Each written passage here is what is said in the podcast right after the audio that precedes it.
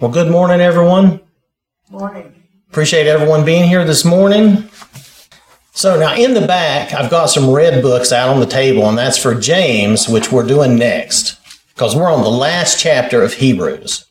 So, you can grab, there's two different red books. One has a slicker surface, and one doesn't. It's just because that's what I could find. But I kept them all red, so we would know that that's James, hopefully. So, anyway, you can feel free to grab those. I have extras over on the shelf in this other room too, but I didn't put them all out. I wasn't sure how many we would need exactly.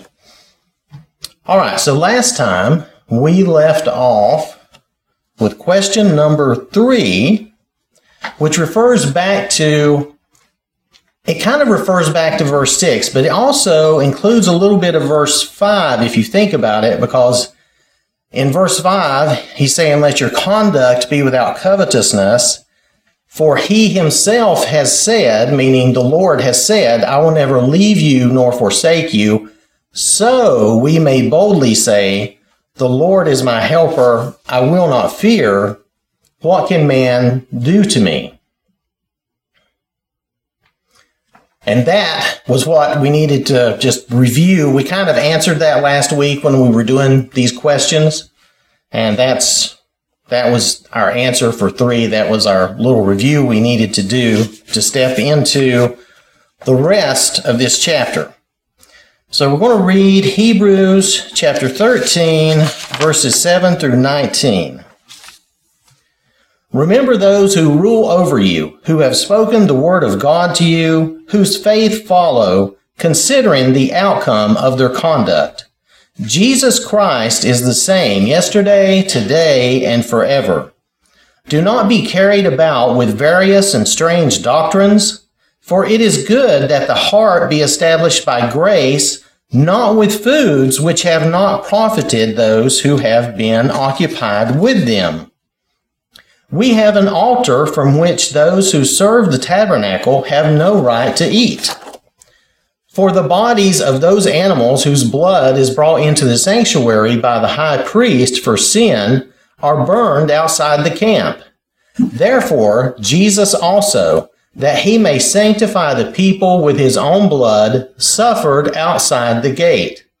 Therefore, let us go forth to him outside the camp bearing his reproach. For here we have no continuing city, but we seek the one to come. Therefore, by him let us continually offer the sacrifice of praise to God, that is the fruit of our lips, giving thanks to his name. But do not forget to do good and to share, for with such sacrifices God is well pleased. Obey those who have, uh, I'm sorry, obey those who rule over you and be submissive, for they watch out for your souls as those who must give account. Let them do so with joy and not with grief, for that would be unprofitable for you. Pray for us, for we are confident that we have a good conscience in all things, desiring to live honorably but I especially urge you to do this that I may be restored to you the sooner. And that brings us to basically question four, which is list the religious exhortations given in this chapter. And really, I would think of it as just the instructions if exhortation sounds strange to you, because it always sounds strange to me. but it's the instructions here in these verses. Well, one we have, right? We have, uh, remember those who rule over you. And that has a lot of applications. We think of in a spiritual application, we think of the elders here in the congregation, right? And then we also have do not be carried about with various and strange doctrines, right? That is, see if I can, that was back in verse 9. And notice the example here is, you know, having the heart established by grace, not with foods, foods being a big example for them because they still tended to follow the, the law on foods and that letter of the law type of thinking. So, we're also told to uh, be willing to bear reproach with Jesus, right? The world did not think highly of the Lord, so it's not going to think highly of us. It's the same type of idea. The reproach is like a, a rebuke or a criticism or shame and dishonor. Uh, some translations will say contempt and disgrace because Jesus took that shame to the cross outside of outside of the gate as it's phrased here.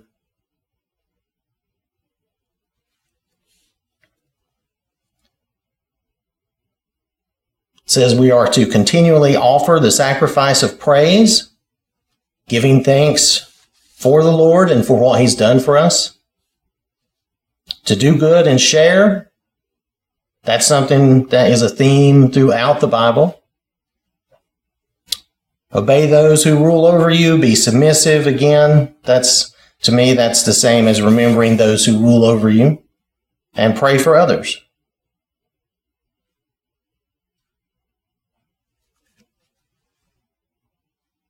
So if we look at question five, what is it that we should be looking for?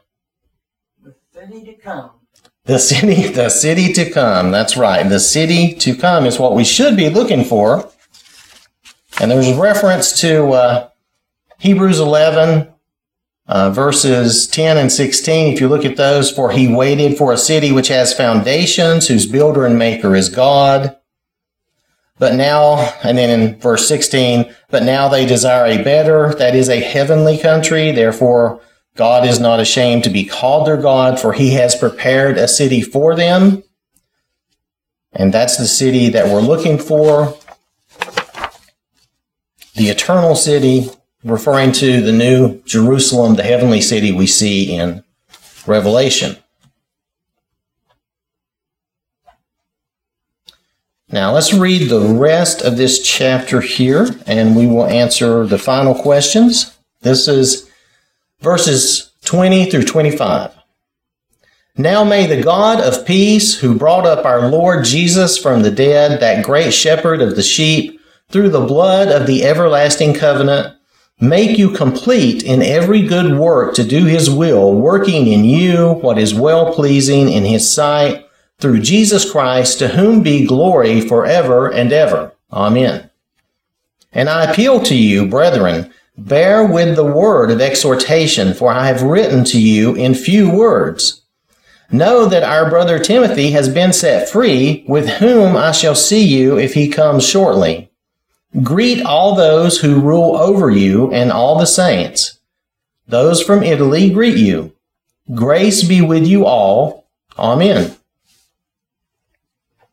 So if we look at question six, what does the author pray for in behalf of his readers?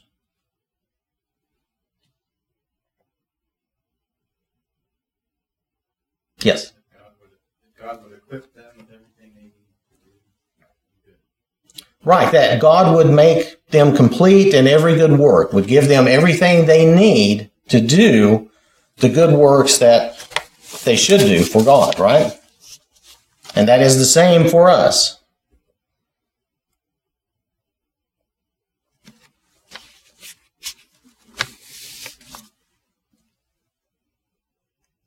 So if we look at question seven, then, what is the final appeal made to his brethren, as he says in the letter?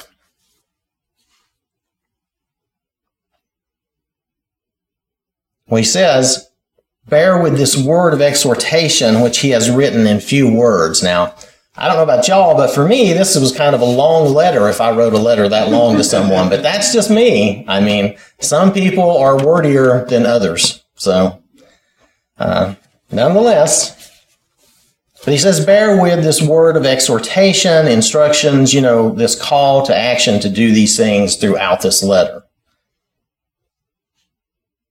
And then the last the last question really just has to do with the very end here where he says, with whom does he hope to see, to soon see, with whom does he hope to soon see them?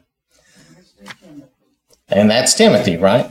So, and that was, that was actually a fairly simple answer. So we kind of went through this a little quicker than I expected. So let me grab my notes on James and we can actually get started with that. If you need a book, feel free to grab one in the back. All right, so we'll just begin here with the introduction to James.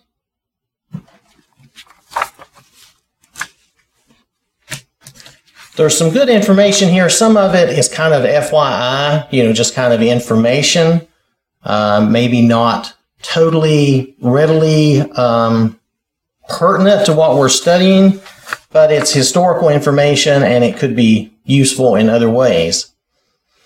So in the in the introduction here, we have these different sections, and the author, James, who identifies himself as a bondservant of God, and there are four people, four men who bear this name in the New Testament.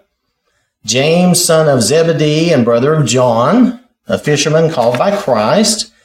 And yeah, one of the two sons of thunder.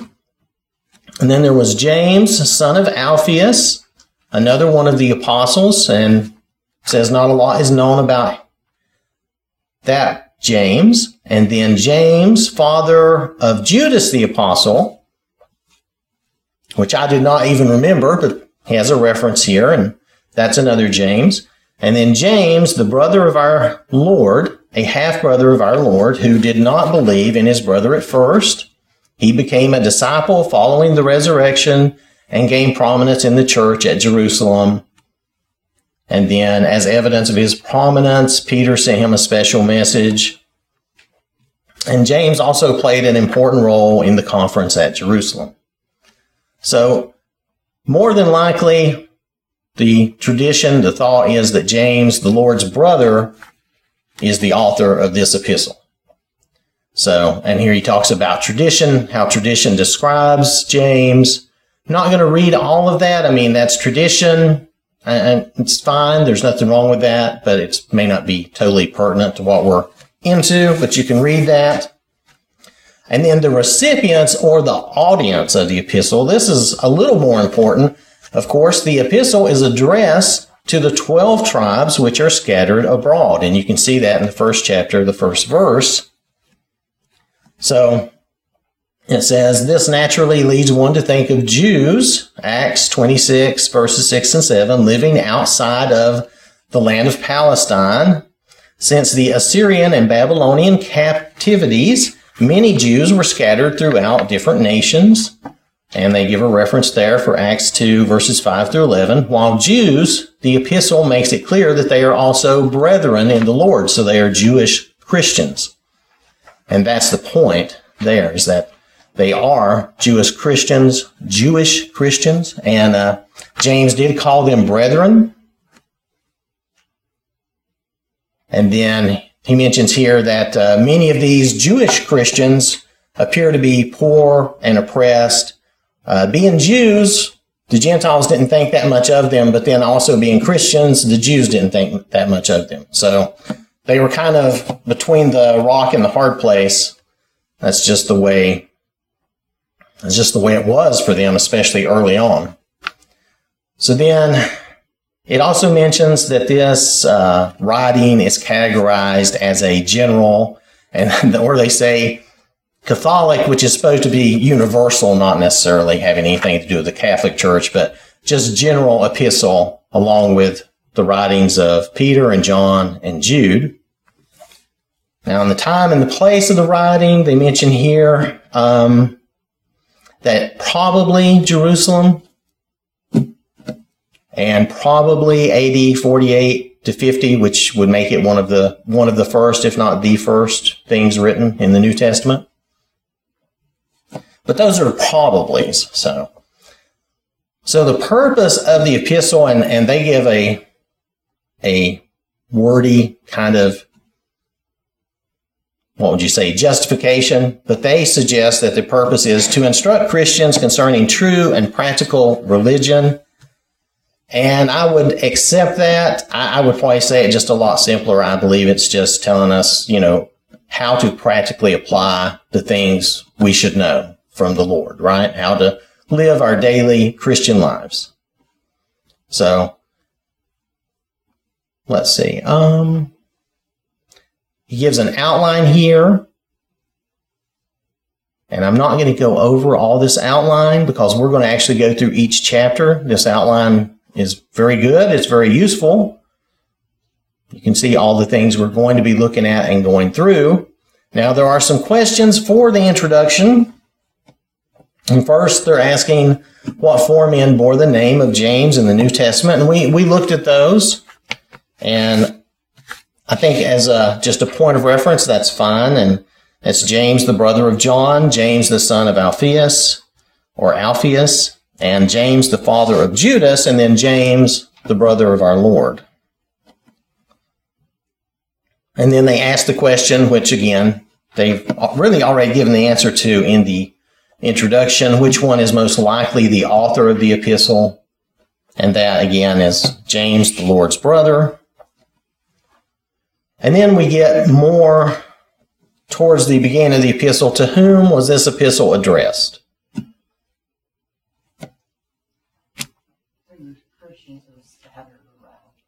Right, the Jewish Christians who were scattered throughout the world, really. Any of the people that could receive that letter. So, and then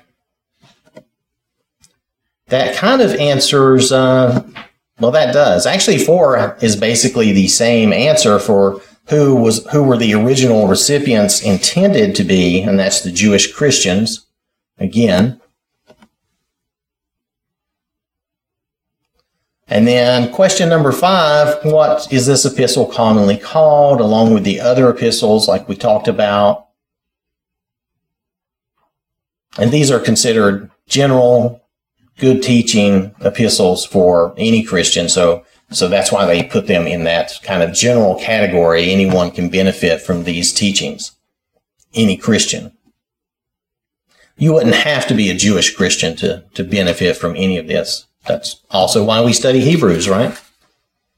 So, then we have, this gets more into the date. When was this epistle likely written?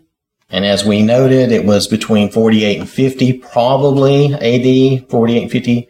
And then Well, let's move on past the introduction is kind of just redoing the same the same information we just looked at. And then there's the outline with all that. So I'm going to move on into chapter 1 because I think that makes better sense. We have here we have the objectives, of course, in studying this chapter, and the summary, which basically gives us a summary of the chapter. And he does do an outline here. I'm just kind of sliding through these things. Not going to read through all the outline. Instead, I want to get to reading the actual text. So, so I'm going to start here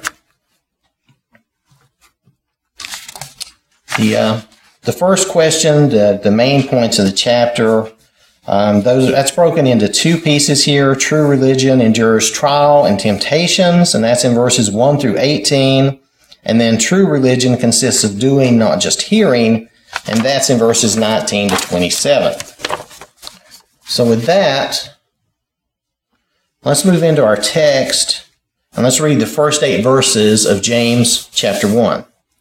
James, a bondservant of God and of the Lord Jesus Christ, to the twelve tribes which are scattered abroad, greetings. My brethren, count it all joy when you fall into various trials, knowing that the testing of your faith produces patience. Also, some will say endurance and perseverance. But let patience have its perfect work, that you may be perfect, and in this case, that means mature, and complete, lacking nothing. If any of you lacks wisdom, let him ask of God, who gives to all liberally and without reproach, and it will be given to him. But let him ask in faith with no doubting, for he who doubts is like a wave of the sea driven and tossed by the wind. For let not that man suppose that he will receive anything from the Lord. He is a double minded man, unstable in all his ways. So if we look at question number two, how should Christians view trials in our life? We know the Lord told us we're going to have trials, we're going to have problems. Well, I know it tests our faith, but I know we can become a very stronger Christian and much more mature by the things we go through. Right. It it helps us grow, doesn't it? The things we go through helps us to learn and grow and put into practice the things that we're supposed to know, right? So he says, uh, I'm sorry, did you have something? I was going to say, count it as joy, is what it says in verse 2, which is really counterintuitive, right? We- Yes. Our normal reaction to trouble is we're upset or whatever, but we're told to be joyous, recognizing that we're serving God. Right. We're supposed to greet those occasions with joy or rejoice at them knowing that they are teaching us that we are learning from those things and because we are serving God like we're supposed to. Yes. Of course, our human reaction is to start grumbling and complaining and belly aching. Oh, I'm so stressed out, or this has happened, or guess what? My car broke down and I was stuck this long until they came and towed my car. Yes. You know, on and on it goes, and we just talk about what a bad day it was. Right. It does go against our human reaction, which I know mine too is to grump and complain and be all sourpuss and everything else, you know. I mean, that's that's human nature. That's our first inclination and we really have to work and train against that to not do that. Yes. You know, well, several things have happened lately, financially and otherwise in my life. And I was really oh, how am I going to do this? How am I going to do that? You know, I went on. and thought, Well, heck, I have a partner in this. Matter of fact, I have a leader in the God. Just do as he says, and it'll all work out. Then it just seemed like, okay. Yep. If we're having, if we're going through trials, if we're going through troubles, if we will just put our focus on the Lord and follow Him and do what He says, that's right. We will, we will come through those things. Everything will work out. It may not work out the way we first expect or want, but it will work out.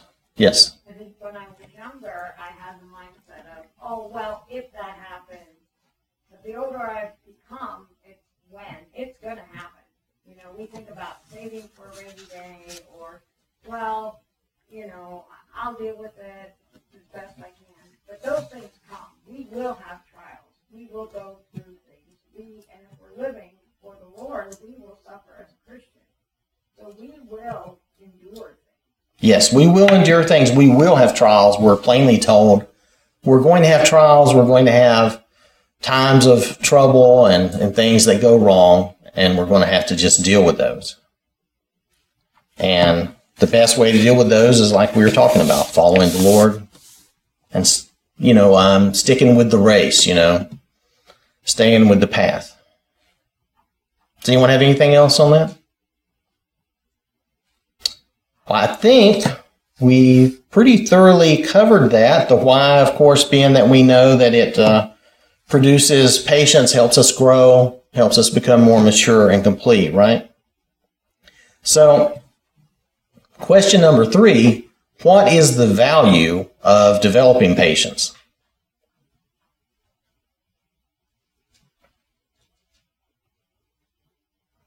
They're looking for a specific answer, but I mean, for our purposes, Okay. Well, when we develop patience, the uh, the answer they're looking for is in verse four. It helps to make one perfect and complete, lacking nothing. Um, but I would say, I mean, that is true. Uh, maybe a simpler way of just saying that it helps us to deal to again, it's part of that maturity. It helps us to deal with the next thing that comes along. As we're in life, going through life, we're always going to move from one thing to the next. And there's always going to be something, and developing patience and developing these traits will help us to do better next time. I, I don't get it right the first time, but I'll do better the second time and the third time, and maybe eventually I'll get it right totally. But at least we'll do better as we go, right? We'll grow and learn.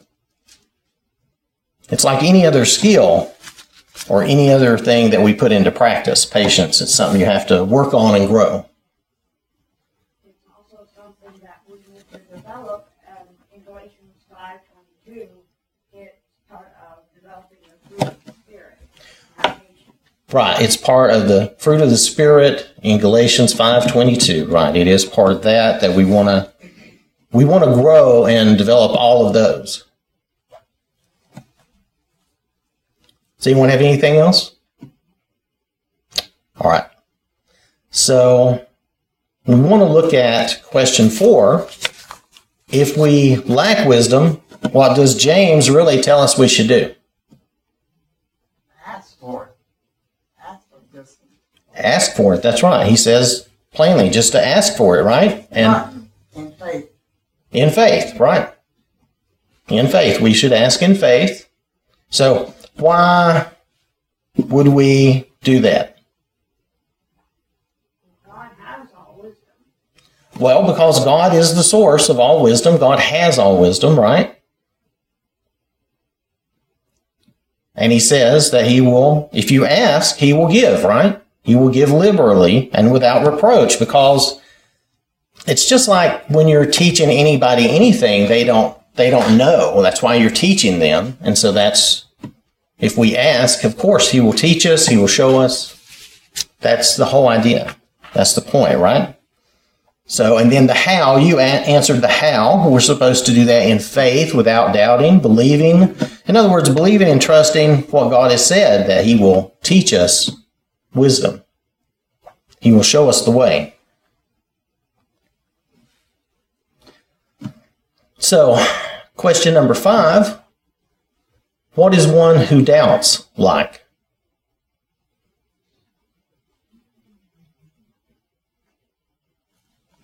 Well, if you look at, yes. Right. Like the wave of the sea driven and tossed by the wind, right? So, in other words, it looks like a mess. It's just going all over the place.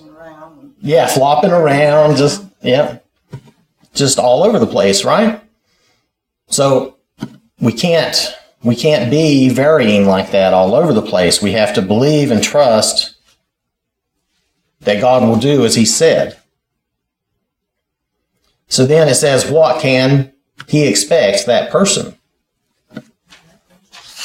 Nothing.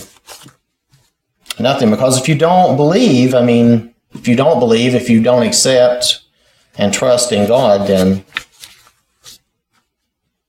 that's just, it's just not going to work out. It's not going to happen. You're not even going to be acting in the right way. Yes. As a child of God, we have this option to go to the source of wisdom and be guided and directed in how to handle these trials in life, these, these ways. Satan doesn't want us to have that or to think about going to the source of wisdom and to pray and ask that. He wants us to be tossed around and our lives to be in turmoil and chaos and so that we suffer and we're um, we have no self-control and everything's just chaotic we end up doing whatever we choose to do rather than looking to the Lord. Right. Right. We it's it's like they say he's double minded and unstable in all his ways. So it's like you're saying everybody would just be kind of chaotic doing what they want to do and not really following the Lord and following God. And that's kind of what I was alluding to. Uh, people will not, if you don't really believe and trust in God and what He's saying, then you're not going to act accordingly. And instead, you'll be un- unstable and you'll be going to and fro. I forget there's another verse. Uh, anyway, you'll just be going with whichever way the wind blows and whatever the prevailing idea is in the world, that's what you'll run with, and that's